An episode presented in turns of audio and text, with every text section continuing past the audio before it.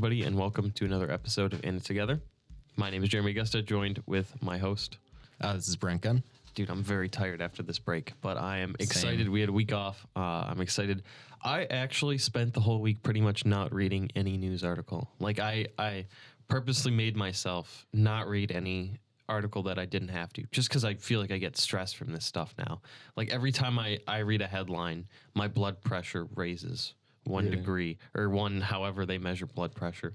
Um, but I'm back and I spent yesterday Wow. and this morning catching up on all the news I missed. Yeah, uh, this whole this break was exhausting. I feel like I'm dying. I think I have influenza. I decided to grow a beard. I shaved my head. It's like quarter life crisis. It it kind of is because my birthday's at the end of the month and I'll be 25. So quite literally a court. Well, if I'm lucky. Anyway. Well, on but, that uh, happy note, let's talk about happy note, U.S. let's talk Israel about- relations.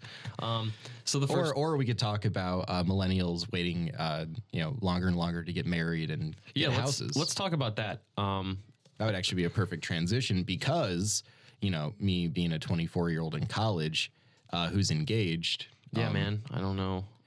i mean we're we we have to like consciously put things off because we're in a kind of economic position my partner and i Massive f- student loans, at least for me, like having Yeah.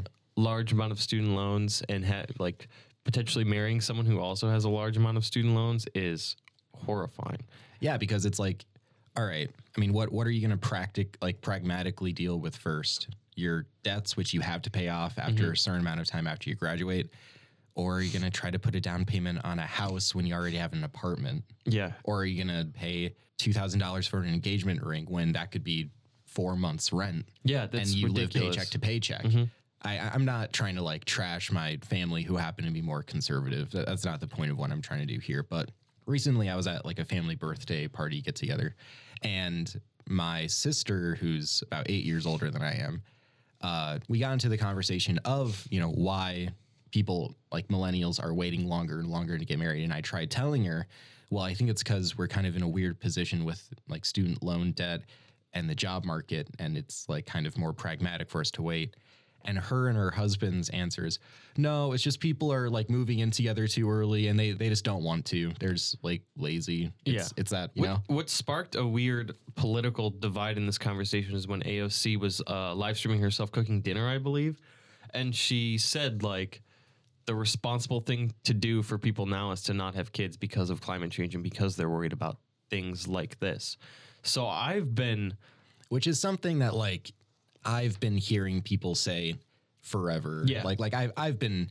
I mean, have you ever heard of pe- uh, thinkers like Peter Singer? He's a he's a bioethicist. I mean, uh, he talks a lot about u- utilitarianism and vegetarianism. Um, he was a big inspiration to me, like as I was growing up, kind of getting into that stuff. And he's been talking about like population decreases, not with the idea that it's mainly because of overpopulation that we have climate change, because that's that's not the issue. Yeah. But um, his thing is more, you know, if you can make those decisions knowing that you're contributing more and more to a system and the planet may not even have that much time left, it may not even be within your best ethical interest to have children. And, you know, that's that's a I think totally normal rational thing to bring up and it's funny to me that that's like such a controversial thing to bring up yeah, you know? the best thing you can do for the environment is not have kids. That's I mean, simply a fact. um, or not eat meat. I mean, that that's Yeah, another that's big one. big but then at the same time, it could be like not drive a car. Mm-hmm. But I mean, there are those like things that you have to look at in, in your life and be like, all right, pragmatically, can I remove a car from my life? If I lived in New York City, maybe I could. Mhm. And now we just can't. Like in, In, Mount, in Mount Pleasant, Pleasant, Michigan, Michigan, no, you cannot. I, I gotta get to classes. It's snowing. Mhm. No. And the bus But- system's great. I use it every week, but Yeah. like sometimes you just need a car. But I mean, if I can cut out meat, if I can cut out, you know, whatever, some little things, like why not do that? you know? That it's always weird to me when I when I look around and people who I, I've dated. It's astonishing to me how few of them want kids. Mm-hmm. It's like a fifty percent rate of people who want kids and people who don't. Oh, in my man. own personal experience, In, in mine, I think it's like 75 don't, 25 do. Yeah, and I keep Yeah. getting from from my family and from my parents that oh, it's just when you get older, you'll want them, and I just don't. don't see, I'm 20 years old and I uh, haven't wanted kids. But- Yeah, and yeah. that's not necessarily for any environmental reason. But I'm not like, man, I can't have kids because the planet's gonna get hotter. It's it will not make financial sense to me. Exactly. to That's exactly how I feel. And then not be able to put them in a position where, like, I'm not going to make enough money to pay for my kids' college, and I'm going to saddle them with the same student debt that I have. And I'm I'm in a fairly good position, student debt wise. I'm in a lot better position than a lot of other people. Same. But just thinking like I'm going to make way less than my parents make, and I'm not going to be able to put my kid through college. But there are things that could change politically, like if college became free, or if, if college was had greater subsidies and things like that, that could sway my mind. It's almost like if there's a mass uh, investment into education, there could be mass societal uh, increases in quality of life. May, I don't know. Well, Maybe. Good news for you. Uh, Governor Gret- Gretchen Whitmer did just announce a massive. Um, Yeah. hike. What is it, like the first she two years proposed of? a massive hike education. Oh, right, almost right. a billion but, but, dollars, but isn't it like only like the first two years of community college or something? No, no, it was for uh, public education. Oh, public education. Yeah, higher or uh, not higher ed. So I'll take a look at that. K K through 12. She also proposed, and I saw this on the news, a 45% gas tax that will never pass uh, Michigan's Congress. Any thoughts you, on that? You, you know how I feel about uh, um, New Deal economics uh, trying to solve every problem. I feel like it would be redundant if I just repeated myself at this point, but since you asked, I'll be a little bit You'll indulge me. the the the New Deal economic kind of model that that I mean this is this could be a perfect transition to Andrew Yang a little Yeah, bit let's do it. later. So the idea of just taxing these problems and trying to allocate funds through taxation without a grander, you know, systematic um, criticism. Obviously, that's my big critique. Um, and I don't feel like I mean, if we just adopt a European, a more European style model, Eur- Europe still has economic problems. Europe still has people that live in poverty. Europe still has people that starve to death. And I mean, they, they still face these problems. We'd be lying to ourselves if we, I mean, it, it would raise our standard of living. It would move us to maybe the next step forward towards a more uh, ideal kind of economic situation in America. But moving in that direction, that, that, that's all it really is. It's a move in a more preferred direction. But we we can't look at that as like the end the end goal. And that that that's my big problem sometimes with progressives. They look at stuff like, you know, the 45% gas tax 45 cent. Oh, all right. Well, they they, they, they look at that gas tax, or they look at uh, you know AOC's tax proposals, and they they are like that that that is the end goal, or that is socialism, or that will right every single wrong, and that'll get all the bad guys of the world, you know, to finally pay their fair share. I mean, it's a little bit naive, mm-hmm. but it, it would probably raise the standard of living Yeah, in it the would country. fix the roads if we put a tax on the gas in Michigan. But I I don't think the goal of that proposal is to implement it. I think when that was proposed and written, they thought there's no way the Republican Michigan Congress is going to pass this. But they need to show voters that they're doing something and that they're working towards implementing a gas tax. And Gretchen Whitmer is trying to fix the damn roads and she's keeping campaign promises. So is the end goal for Michigan Democrats to implement a 45 cent tax on gas? No. But I think the end goal was to show uh, that they're doing something about it. Let's get back to the AOC thing. Um, do you have any anything else you want to talk about with that? you, unlike me, are taking that next step into actually getting married and being in the realm of having kids or moving out or putting a down Whoa. deposit on a house Yeah. and are which are all scary things that I've told I need to do I mean, but a little don't really bit, want to but, do. but at the same time, it's kind of I'm I'm the kind of person that's and I, this probably results from just my upbringing and kind of being a millennial. I've learned how to kind of live humbly, live Yeah. very like modestly and mm-hmm. simply, and like I'm not an Amish or anything like you know it's not not anything like that. But um, An I mean, essentialist. yeah, you have yeah, I've, I've, I, I count myself and, and I, way. I've had to be. I've had to live paycheck to paycheck. Like I moved out of my mom's house when I was 16 the first time, Mm-hmm. then 19 the second time, and you know I had to work. I had to learn how to you know pay for my own rent. Especially like I moved to Ypsi and I had to just move in with strangers and uh, work. I mean, I was working three jobs at a time to to pay for like you know one bedroom in in the in the city. It was right across from from Eastern, and I witnessed so many people that were like in in that complex that were that I was friends with go from job to job to job and have to work three jobs, two jobs. You know, they'd have a side hustle while in college. I mm-hmm. mean, I don't know a single person my age that doesn't have multiple forms of income that isn't relying on their parents. I mean, there are those people out there that are going to talk about that kind of like millennial struggle who are having their parents pay their rent. Yeah, I'm. I'm so, not talking about I'm those so people. careful about not doing that. Like I have it great. And and I'm I'm not trying to shame you for getting help from your parents. yeah. I- I but, but at the that. same time, uh, I'm not We're- posting we're- we're- pictures on my talking about you. Snapchat going new whip. yeah, my parents yeah, and and I, I think I mean, you do kind of ingrain in yourself. I mean, you, you've talked about personal responsibility. Mm-hmm. I think personal resp- responsibility is really important to ingrain in yourself. The the problem with that is that people will align that you know society can be changed uh, radically if you just change your personal responsibility, and that's that's nonsense. That's yeah, no single bullshit. individual could even.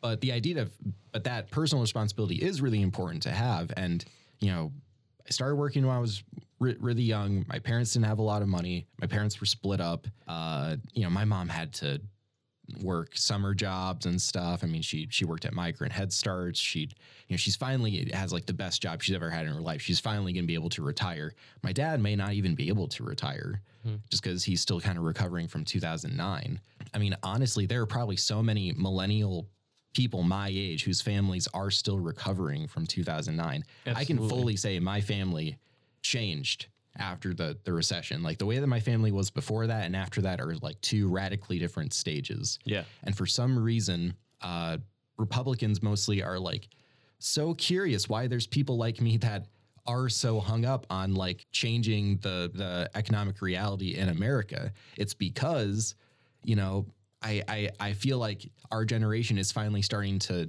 see the the the real negative like downside of the cycle. You know, mm-hmm. they say like, you know, capitalism, it works in the cycle. You have your up period and you're down. The people before us had that up.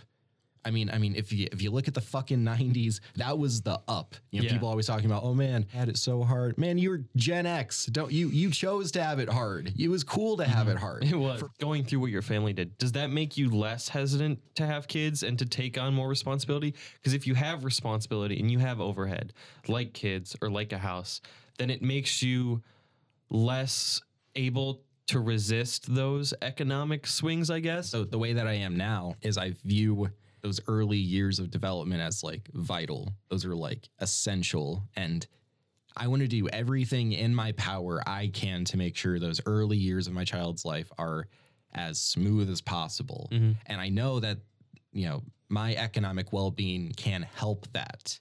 You know, I mean, 50% of marriages end in divorce and the number one problem is money. Mm-hmm. I don't, I mean, how isn't that an economic problem? And why wouldn't you take that seriously with your economic situation going into a marriage or going into having children? So, my thing is, I don't want to have children until I know I'm economically able to make sure their life is going to be good or as good as it can be from point A to point death. You know what I mean? Mm-hmm. Uh, and and if that requires me to put off buying a house or put off you know these stupid material things which don't really progress your life they're just like these material stages that you set up and you're like all right now you've now you're in a house Yeah, era they're- now you're in apartment era like There's no. steps to your life that society has told us we need to have, but we really don't. and yeah we really don't and if i can you know push those put those off a little bit you know until i graduate or until whatever why wouldn't i Mm-hmm. in my opinion i wish generations prior maybe had done that Yeah.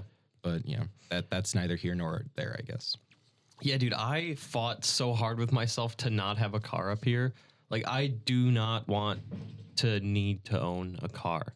But finally, it got to the point where it was just economically and socially irresponsible of me not to have one. And my little, like, in order for me to do it, I bought a $500 car from my roommate because it was the cheapest way to get into it. Yep. And that's kind of how I, I am with everything in life. Like, I'm looking at apartments right now and I'm just looking at the cheapest ones they have. And Yeah. even if they're one room, I like I'm graduating this semester and I have to move out and get a real job. Maybe I don't have to move out. Maybe I won't move out. But I like when I do eventually do that, I want to live with as little overhead as possible. yes because So you can can- prevent that you yeah. Mm-hmm. can prevent the big overhead like i it cracks me up it cracks me up driving by like these chud houses that are like in the middle of nowhere, and they're like these like castles. McMansions. Yeah, and they have like three identical white trucks, a hundred grand each. Yeah. They got a uh, in-ground pool in the back. You go into their house and they just have like it- it's just adorned with this bland but expensive furniture everywhere, and it's just like, why are you why are you digging yourself? Yeah. Why can't why can't you just live like all right? My my dream home is just like comfort and wood. Like I, I want like a cabin esque kind of country style house. Like of course I'll have Wi Fi or something. How else am I going to upload episodes of In It Together or read the latest political news? I need E- Wi-Fi. Exactly, exactly. So, um, that like that that's my dream. But I also want my kids to have like some free, like I like growing up. My dad and I, uh, he had like a lake right across from his house, and he has woods.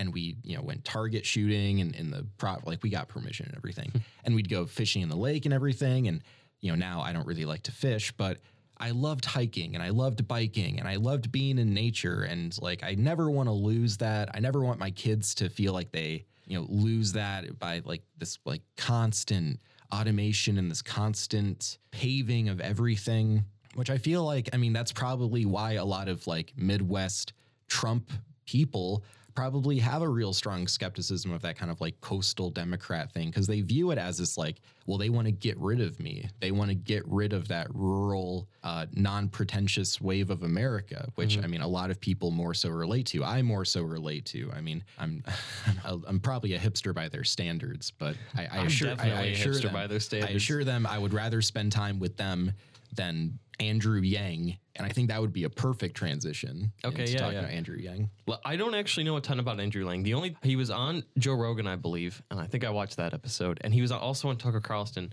Yeah. And Tucker Carlson, shockingly, uh, Democratic run Democratic person running for president. Tucker Carlson agreed with him and liked what he had to say, mostly about automation and about um, how America can prepare for a post-job world, almost a job where robots have taken most of the service jobs and a lot of the production jobs, and mm-hmm. there is massive unemployment, and there's there needs to be a way to offer because it's almost inevitable that a large portion of the, this country's population will be unemployed through no fault of their own, simply because robots have taken their jobs. That is pretty much what is the most likely eventuality. Talk a little bit about Andrew Yang's take on this and solution. Well, the thing that I find so funny is that I've been talking about like the automation of jobs for a while. I, I wrote a paper about it in uh, uh, this uh, like engineering science class I took. Um, I, I've always found it to be really interesting, and I, I'm going to kind of bring it around full circle. But I remember growing up when the self checkouts at grocery stores became a thing New, yeah. when that was a new thing and the big controversy that caused. Because I mean, I had family that worked at like grocery stores. You know, I, I have an aunt who's worked at a Meijer probably well as long as I've been alive, so more than twenty four years. That automation did put some workers out. I mean, there there were news stories all over the place about um, workers trying to argue against them and say, "Oh, this is going to," you know. And now, if you fast forward it, you go to McDonald's now. They have some McDonald's have their own cash registers and mm-hmm. everything. The Mo- the McDonald's in Mount Pleasant has just large touchscreens that you can use, and you don't need to interact with a human. And I love it. But okay, We'll get to the downside of it. Well, like my, my my big thing, and I'm gonna bring bring this back to Andrew Yang, I promise. But why do you think a company chooses to do that? Why do you think they would choose to automate a position rather than employ a person to fill a position? because it's cheaper to have a robot do someone's job than to pay a person. And you don't have to give a robot benefits, Mm-hmm. and like there's so much overhead you save. So who else is making that decision but the people that are essentially running those those businesses that have the the, the positional power to decide if they're going to automate positions. I bring that back to Andrew Yang, where on I believe that Tucker Carlson interview that you talk about, he's talking about automation, and I'm like, all right, this is a pretty good take for a Democrat to bring up. And then he says, but the capitalism and socialism debate is outdated. And we need to find a way to make capitalism work for everybody. You can't That's- have both camps, buddy. that's a de- that's a debate for capitalism he's making, right? That's that's him him saying we need to stop debating this issue. Right, but you can't if your if your other main selling point is the automation of jobs. That is a purely capitalistic cause. Yeah. Why why jobs are automated out of existence to save money and to save you you can't make that argument and then say, "Oh, well, criticizing capitalism is outdated and we need to just find a way to make it." Because when you try to ask him directly, and I've I've seen a bunch of his interviews, whenever you try to ask him directly, you know, well, I mean, what what, what would you do about this? What you? It's very platitudinal. Mm-hmm. He resorts back to just very standard Democrat platitude platitudes of, well, you know, we need to find a way to make this work for everybody. We need to find a way. It's it's always we need Well, to find a a way. He's a single issue candidate. He's a single issue candidate, but he doesn't even have like the the ideological vigor to fill that single issue. Like at least Bernie with his single issue, he has somewhat that that ideological backing to it. But Andrew Yang, he's not even coming from like the Mark Fisher camp or something. He's not coming from from you know any kind of like really anti technological camp. It's oh these big tech companies I guess are just uh, running to amok and we need to rein them in somehow so that capitalism can work for everybody again like it did in the 90s and it's just it's it's asinine Yang's point is um, he proposes a one thousand dollar a month universal basic income. yeah he also it really pushes for that which Yeah. is just bo- it's bottling to me it, it's, it's just so confusing. Well, these are these are super connected, right? So the universal basic income is more or less a safety net for when people's get replaced by robots. And if you haven't seen it yet, there's a really great YouTube video by YouTuber CGP Grey called "Humans Need Not Apply" that I recommend for you and I recommend for everybody. Um, it's a really great look at what is possible if robots take our jobs.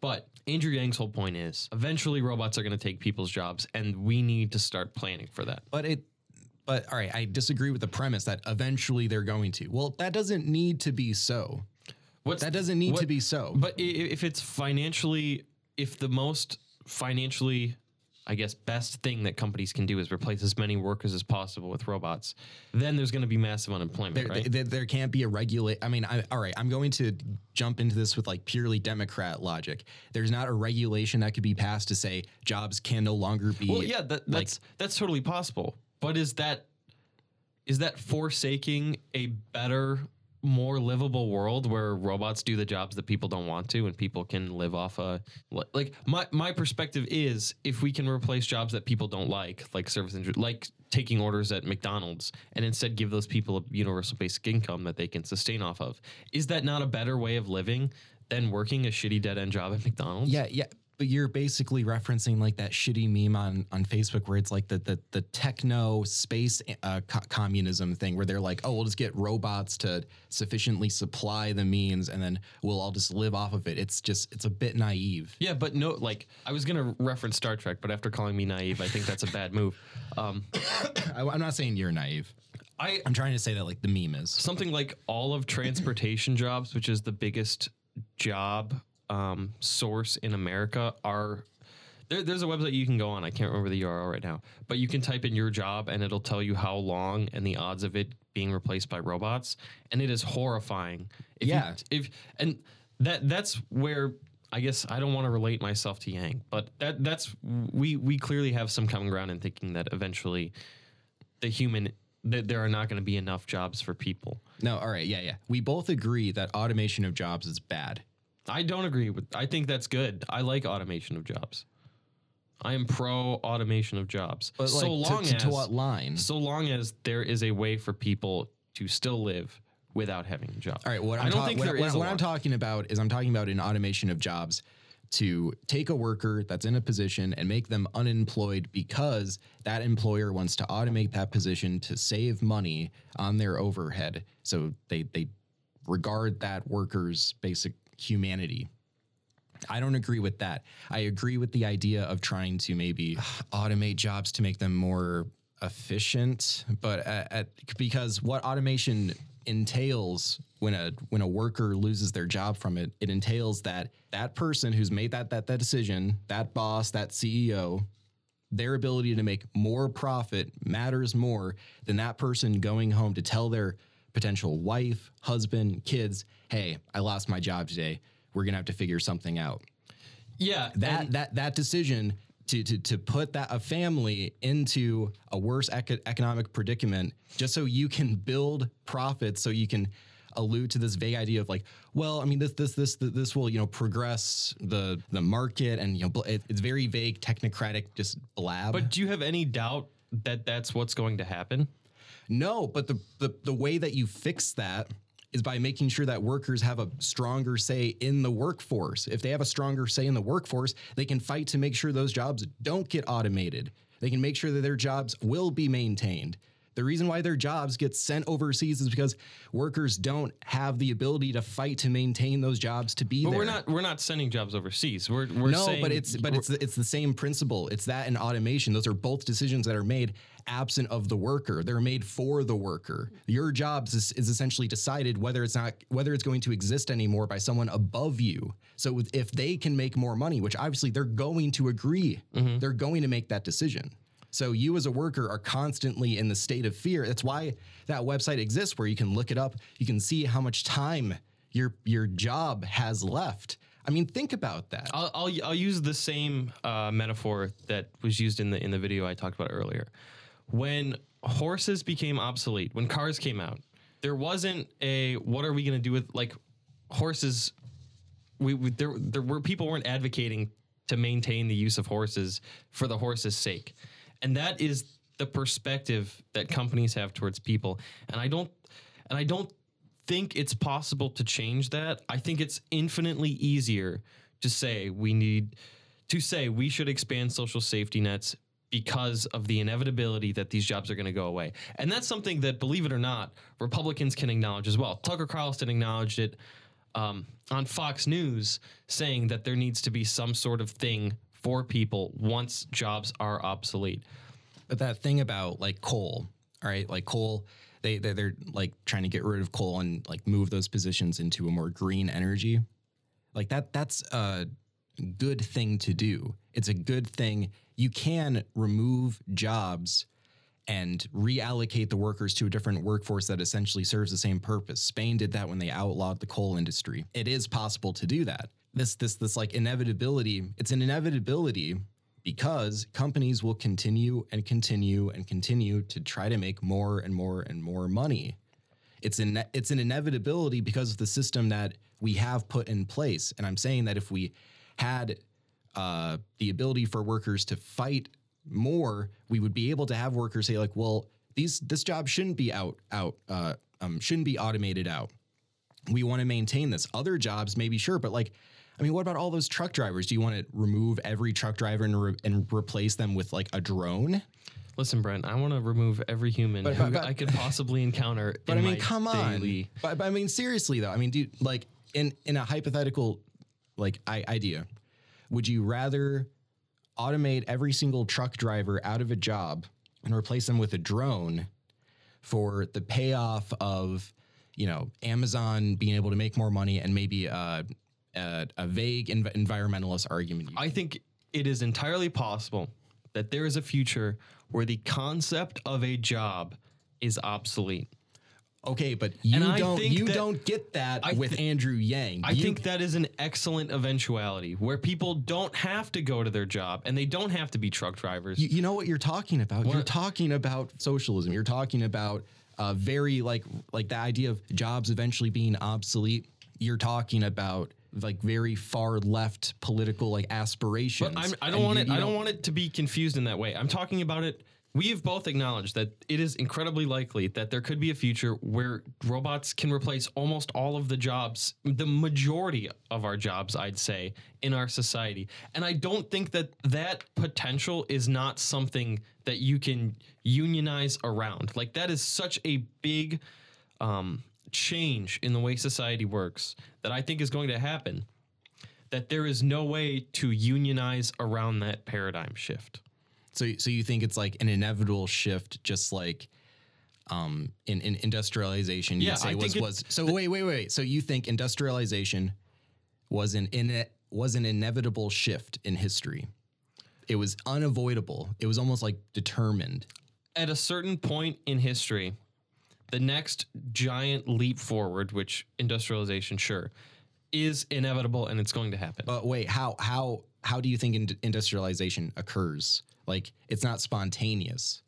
Um, man, I should have watched the the. I should have watched and read more about this. I didn't know we were going to get so into the weeds. Well, I'm, I mean, no, this But- is a really interesting discussion yeah, I. I, I think that technological advancement is something that just is going to happen because humans are humans, and the idea of this is a shitty thing to do. Can I just have a robot do this forever? Like that is something that humans have always wanted. Like, um, I wish my phone would charge by itself. Like I'm gonna invent something that helps it do that, and that is always something that humans do, and that's all. Like industrialization is another form of this automation. Like you can automate a robot like weaving something, and before that, it was someone's job to weave that, and you can just make a robot that does it. And that is a continuous cycle that I think is is happening. Um, like replacing horses with cars. Like, man, I wish I didn't have to feed this horse. I wish I didn't have to pick up this horse's shit. I wish I had a machine that I could just sit in and take me places. And now we have that where I wish I didn't have to carry these Amazon packages to the other end of this warehouse. Oh, I don't have to. I can just have a have a robot do it. Much like industrialization, I think that this technological leap forward of automation, of robots taking people's jobs, of robots taking making jobs obsolete is something that's going to happen regardless of whatever we do about it. And I don't I don't think that any group there's nobody has the power to prevent that right now. And I don't think that's something that can change. I've just never had this kind of conversation with with another person. Like, just disagreed with them so much. I've never heard that point of view expressed before. This like pro um, automation of jobs or this pro. I'm looking at it optimistically, pro- Brent. Well, you think that industrialization or any kind of like technological advancement is inevitable in society. Yes. And it's Put me somehow on record for that. and it is do- and it's like connected to human nature in a way because Yeah. all right so you're identifying that there is like a human nature component to people and part of that nature is them trying to um essentially use tools to optimize things in their life Yeah. Okay. So uh, there's a great quote, I believe it's by Adorno, who uh, said, Man gave himself the ability to use machines or to use a tool. You know, eventually it was made so that uh, he couldn't grab the hammer or he couldn't grab the tool. The tool became him. The tool became something that he couldn't remove from himself. It became part of his arm, it became part of his body. And this idea that man uh, can, you know, advance or he can like build something or he can, you know, find a tool to optimize himself. But this idea that he's like constantly trapped in continuously doing that, I think is strange because it's eventually going to reach this like point of I mean, it's going to sound really, really cheesy, but it's going to reach that like singularity argument because there's only, I guess, logically, like so far you can go with that optimization before it's like, I mean, and, and that's not even bringing in forward, like, all right, is that technology even possible to make? Who would make it? Who would build it? My, my, my big thing is I don't think that industrialization or those things are part of human nature. I think it's kind of a materialist argument. I think it's more that uh, there are people in society that determine the superstructure and the base of society, which will essentially determine the culture of society, the laws, the politics, the art of the culture. And those people essentially drive where society will go. The people that decided to build the pyramids decided the cultural impact of the pyramids. The peasants and the builders didn't decide to build those. Someone ordered for them to be built, someone in a higher class. Same thing with, I mean, essentially all infrastructure and eventually industrialization. It didn't come from, you know, the peasantry or the average worker saying, you know, I have it within myself this this natural component to uh, extend technology. It was uh, another group saying that the the realm of society has changed in a way to where you have to adapt and you have to fill this role in this position, and it progresses and it progresses and it progresses from one group projecting it onto a lower group. And you can say that that's you know reductionist, or you can say that you don't agree, you don't think it's that simple. But in my opinion, I think that his history progresses in that way. I don't think that human beings have this natural component to do these things. I think that that nature is kind of projected onto them by people that have something to extract from them, primarily money from labor. Mm-hmm. So Well, to to go back to that metaphor, I think we kind of have reached the point where man can't we cannot control the technology around like every single person in the world or in America has a phone on them. And a lot of those people, particularly people in our generation, would have a very hard time getting rid of that piece of technology. so it's like fatalist. You're going to have to define that for me. It's like you you think that um, the the end result is just inevitable, and you essentially just have to like make do. I think the end result is we all upload ourselves into a computer and we let the AI figure it out for us. I wholeheartedly believe that that is the result. But I think I'd rather let the planet just die out. really, Yeah, I man, think so. I, I'm ready to upload myself into the AI right, AI right now. I'm ready for the technological Star Trek future where nobody makes any money and we're all just doing things because we like doing them. and see, but like that, but this is what's so funny because that's the exact future that I want too. But the difference is, I don't think that you get there with mass automation. I think that you can ideally, hopefully, get there removing capitalism. You get you get there by by critiquing it, by by not augmenting it, by removing it, by replacing it. And you can't get to point A to point B without that that like vital component. So when I hear Andrew Yang talk about, oh well, like you know, uh, automation and you know, blah blah. I, I'm just curious. What does he think the world is going to do if, uh, like in, in in your in your world, you know, all jobs are automated out? What is like the the the economic conditions of society? Like what what what who is in charge of society in this post job world? Is, is there is there is there like a robot? Man, I want a to write a robot book president. No, I- Is, is there, okay. is there like a robot ambassador? Because like all of these questions go unanswered. Yeah, I'll here. I'll try and answer some of them. Um, not in the way I have understood automation and the way that I have understood how the future, the near future, will be automated. Is that jobs in the service industry and jobs in transportation are the first ones to go, and once those go, those who- people who- need. Okay, there- I'm getting. there would I'm still getting be a group of I'm- jobs. I'm, getting there. Those people need some sort of social safety net to continue to live and to continue to sustain themselves. But like you said, there will be some people who need to fill some roles in society and ensuring that machines continue to work and that there are people in government. And those jobs do exist. And those are jobs that kind of need to exist for people to not have jobs right? And those people you can figure out how much they make later or if they make anything else or what they do. So does that does that like answer your question? So, so there there would be a a vast populace of post job. this sounds really cyberpunk but yes. Of post job humans. Then there would be this uh, small this small like middle. oh you're going to uh, relate this uh, to the superstructure aren't you No, no, no, no. There's going to be this middle group of essentially industrial tech. Technologically sound workers, People like that, Mark that, that, Zuckerberg. that, that essentially upkeep the mode of production in yeah society. i knew you were going to make this and then then there's going to be an oligarch of like government figures and mm-hmm. stuff like that. So you have post job people, uh, probably five percent of the population that maintains the mode of production, and then you have the uh, like I can't imagine thinking that I am the one that's that's like proposing uh, out there ideas when that that to me sounds just like a bad Harrison Ford movie. You know, it it, it doesn't well sound. it was a that, bad that it was me, a good harrison ford movie Okay. excuse you You're right. It was. I, I just like getting a getting a rise out of yeah i i don't i i genuinely don't think that this is that far out there um Um, I I, I I, think don't think it's lot- horribly far out there. I think it's uh, frightening. I'm, I, I, dude, I, I'm I- ready for my post job world hey, we finally we finally have like a nice uh, argument on the podcast. How about that? A Yeah, nice I think little, that was nice little good. debate. Representative Omar. Uh, th- this whole controversy, I hate even calling it a controversy. controversy in quotes controversy in massive air quotes. Now, I know I have talked about on this program before, or maybe I've talked about it on another podcast before.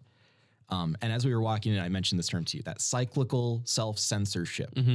I use that term and I use it just waiting for something like this to come up. And then it comes up, and I'm like, you know what? Maybe I have a good hunch of, of what's going on. okay so do you know the comments that she made Yes. So, and uh, again, air quotes controversy. Um, she's gotten flack from Democrats and Republicans uh, for one saying that you know essentially AIPAC supplies money and lobbies in the U.S. Congress and government to for Israel's bidding and for Zionist bidding. so she stated a fact, which anyone who has graduated high school has found out. Um, and then, in addition to that, you know, that caught like uh, she was on Twitter, and she said it's all about the Benjamins in reference to AIPAC. Yeah. So that was you know carried into the the quote disgusting stereotype of Jews being you know the the the greedy money or like I don't know, having a lot of money that that thing Which taken very much so out of context, purposefully. you know and what I. I pulled a muscle from that stretch like like honestly Yeah. um so then she oh, Omar representative Omar she gets the flack from that um she's also from Somalia this always cracks me up when uh li- liberals try like shaming like S- Somalis Syrians Lebanese um for having like any kind of like anti-Israeli pivot about them at all politically. And like this is this is the the big thing. We can criticize governments. We can criticize the government of Israel. We can criticize Netanyahu I, whenever I criticize Netanyahu, whoever I'm criticizing Israel, I don't even think they're Jews. I like that's not what my brain associates. I Yeah, associate, oh, that's that country that's doing the bad thing for X, Y, and Z. It's not, Yeah. oh, those Jews again. like, I, like my brain does not go Even there. the notion of anybody doing that is hilarious to me because I've never seen anybody do that who isn't Right, like and- Alex and- Jones level crazy. Yeah, exactly. And and so like um so then she made another comment later on where she said, you know, it's uh I'm not directly quoting her, but it was along the lines of that it was troubling to her to see her country be subservient to a foreign entity, you know, and she was alluding to Israel. And again, to criticize her, you're essentially saying like it's either wrong for her to to identify that like Israel does lobby like into the US to try to get things done for Israel's favor or it's more the other way around because Israel's a client state for us. So it's more we kind of lobby through them to try to get things done. Um so it's either you can't make that distinction or making that distinction is anti-Semitic. Yeah. And both of those are really troubling. And it's even more troubling because um, well, just a couple days ago, uh, the House Resolution 183. By a large margin, 400 and something to 22. Yeah, and this is, you know, I, I don't believe that it was stated that it was in response to Omar, but it mm-hmm. may as well have It's been. basically a PR statement. It's a PR statement saying that, you know, the U.S. Congress. Uh, Here, I'll actually, I'll, I, Yeah, I have yeah, a yeah, passage. So the introduction says this resol- resolution rejects the perpetuation of anti-Semitic stereotypes in the United States and around the world, and condemns anti-Semitic acts and statements. The resolution reaffirms support for the mandate of the United States Special Envoy to monitor and combat anti-Semitism. Additionally, the resolution rejects attempts to justify hatred or violent attacks over political frustrations. Law enforcement is encouraged to avoid conduct that raises the specter I'm holding my laptop above my microphone. The specting of the specter of unconstitutional profiling against anyone because of their race, religion, nationality, politics, or social group. This resolution also acknowledges the harm suffered by Muslims from harassment, discrimination, and violence, condemns anti-Muslim discrimination and bigotry against all minorities. Finally, the resolution condemns death threats received by Jewish and Muslim members of Congress. Oh my God, this resolution doesn't need to exist. it doesn't need to exist because like all and i'm bringing it back to that cyclical self-censorship thing. Mm-hmm. Because all this is trying to prove is that we think that what omar this is this, this is the house trying to symbolically say that they think that what omar said was out of line. Mm-hmm. They think it falls under the line of anti-semitism. And when anyone invokes something like how she says again maybe they could invoke this. Or may, maybe they could use this to try guess. to or maybe they could use this to try to cyclically self censor any kind of anti Zionist criticism that occurs in the House because. Uh, there, there's you know this line between the more typical Democrats and the progressives that you know Omar kind of falls into the more progressive wing, and uh, I think that as more progressives get into these positions, I mean, she also uh, Omar was the same woman that um, questioned Elliott Abrams for like the U.S. war crimes in Nicaragua and El Salvador. Oh, is this the Reagan guy? I think I actually Yeah, did see this. yeah. Yeah. I did watch that video. Now, so she's already kind of made it known that, okay, I'm going to be a person that comes in here and I'm going to be a bit more unabashed in my criticisms of past U.S. interventionism or, you know, uh, human rights violations. And I think more younger progressives are going to come up with this knowledge that the U.S. has intense blood on its hands that we don't want to repeat Yeah. and that we think that it's it's it's a an old practice that we want to do everything not to repeat again. Mm-hmm. I think that as more younger people come up and they try to bring up these these valid criticisms of the American structure, you're going to see these pivots from the establishment Democrats trying to silence that and say that falls into some type of thing that we can p- pivot to. It's going to mm-hmm. fall into sexism, it's going to fall into racism, it's going to fall into anti-Semitism because those are things that you can give to the general public to just get them on your side without them ever having to even look up what Omar really said. Yeah. Because if they just hear, oh, well, here's this Muslim woman being, oh, she she was anti-Semitic, she said something bad about Israel. Well, I thought I thought Israel was our friends because you know we're we're America and they're Israel. Well, I I, I guess that's bad. There's so many people that are just going to take that information and then the Republicans the Republicans are going to run with it. You know, I, I've seen a bunch of Republicans on Twitter saying like, "Oh, see, this is the loony, far progressive left. They're they're really the real bigots, the real you know anti-Semites," and it's just it's it's ridiculous because we're not able to have these these genuine conversations that we need to have. Well, some of the Republicans who voted against the resolution said they did so because they wanted it to specifically call her out, um, which is a no-no in any kind of resolution writing. Um, but we, they, we want a fucking diss track. yeah, that's basically what they wanted. Uh, but there was also some comparison between Representative Steve King, who's made a lot of racist comments in the past, and the difference is How can you compare because the they're they're Oh dumb. Because uh, uh, Omar didn't do anything even remotely near what being racist could possibly be interpreted as. It's it's so ludicrous to me that people even have that take. Um, but I'm not surprised. Now, before we go, because I don't have anything else to say. well, I it. have one more thing that I kind of want to leave off on because uh, I, I I don't want to say Trump's having a bad week because like that's really He's been having a bad week since Infrastructure Week. well you, you know you know Remember what I mean like that, Infrastructure Week? yeah, that, that- it's a really like uh, like NPR like breakfast and with Brian type just nonsense. I want a show like that. I feel like Trump's having like a weird time right now. Yeah, well, like I saw him, I saw him at. CPAC. I didn't see him CPAC was Actually, weird at CPAC. I followed I- CPAC. It, from what I gathered, it was strange. Yeah, he But, um, went on for like two hours. Hugged the flag, didn't he? He did that. I love that photo. Yeah. Yeah. So we're talking about the Jeffrey Epstein, uh, Alex Acosta thing. And the reason why I bring this up is it's coming to the light now more and more. It's kind of getting more national attention that Alex Acosta, which is the current labor secretary, Yeah, not Jim Acosta, who I originally thought stories were talking about. Nope, not Jim Acosta, but Alexander Acosta, who is the current uh, labor secretary, um, had a hand in essentially um, reducing the sentence of Jeffrey Epstein, who over a decade ago was caught essentially doing organized child prostitution and child sex trafficking to many of the most like wealthy and uh, powerful people in the world. He had a black book of clients, Donald Trump, Donald Trump's name, Bill Clinton's name. Uh, there were like dozens and dozens of, of names in it, but um, Alexander Acosta, as a um, attorney in uh, Florida, I believe, he fought to make sure that Jeffrey Epstein essentially uh, got like the lowest sentence he possibly could. Um, so he essentially got an immunity agreement uh, through Acosta, which basically brought his sentence down to 13 months, which he served uh, from he could serve from his own residence. Okay, so So, he basically basically had to go go to into a prison and sleep Mm-hmm. like six days of the week for 13 months Okay. for um, what they clearly identified was Massive- was massive child prostitution. Yeah. Right.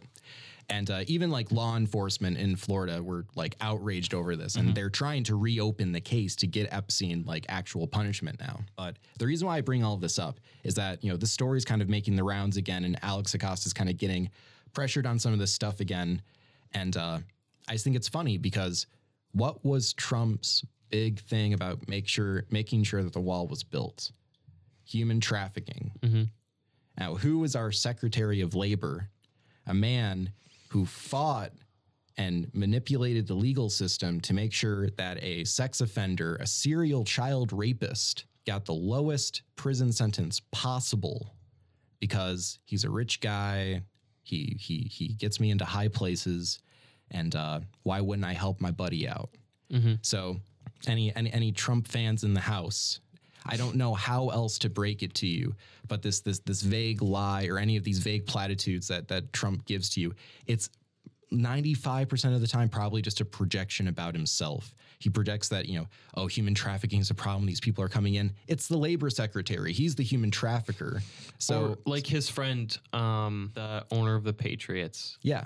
prostitution. Like he Yeah. he's now in trouble for soliciting prostitutes. And Trump, as well as a lot of other Republicans, have been noted in photos with the woman who runs the spa where prostitution was solicited. there are pictures of Trump and Epstein like next to each other, just like buddying up. Mm-hmm. I mean, Trump's name and a bunch of his personal information, like the numbers of his doormen, his security people, were in Epstein's black book. Mm-hmm. He had a, a private jet called the Lolita Express. Oh, that Bill Clinton was on, that that Trump was on, that all of these powerful men were on, that this guy later gets convicted of being a serial, you know, child trafficker. if you name anything Lolita Express, you should go to jail. I, I I'm just saying, and I don't I don't bring this up to be like, ha, got you, Trump, you're you're gross. It's this this argument is just bunk. It's mm-hmm. nonsense, and the the wall is purely. I don't even think part of it. I, I don't really even think it's it's he wants to build it for like a nationalistic purpose that much anymore. Like I sure surely he does, but I think it's more so just an egoist thing. Definitely. It, it it's like, well, surely I want I want this like vague American nationalist like quota to be met, but at the same time, I want the wall. I said it would be done. It's going to get done, and I, like we're going to deal with this until he's out of office. Mm-hmm. I don't think it's ever going he's to out get of built. office, we're going to deal with it. I- I don't think it'll ever it, get it will never get built. That's kind of, but that's why he wants it built so bad. I think is because people like us are saying, well, no. It, people who are sensible realize, no, we're not going to build a wall along the southern border. But I think if this Acosta stuff gets more and more traction, this Epstein stuff gets reopened up, I think that could um, be another controversy that can connect them back to Trump, that could hold off the wall longer. And this is me just putting on my Democrat hat for, for the moment, trying to like think think how a Democrat would think, you know. Unbutton that- the that- hammer and sickle pin. Thank you guys so much for listening. Like I said, check out uh, "Humans Need Not Apply" by YouTuber CGP Grey. I think it's very good, and it it kind of had me thinking like about like the point that I made today and kind of what we debated. Like that is just me thinking. Like I didn't get that from anybody. Like I and I don't think you got your idea from everybody, but that is purely me processing an accumulation of information in my own way. Um, we'll end it there. Thank you guys so much for listening. Have a good day. Thank you.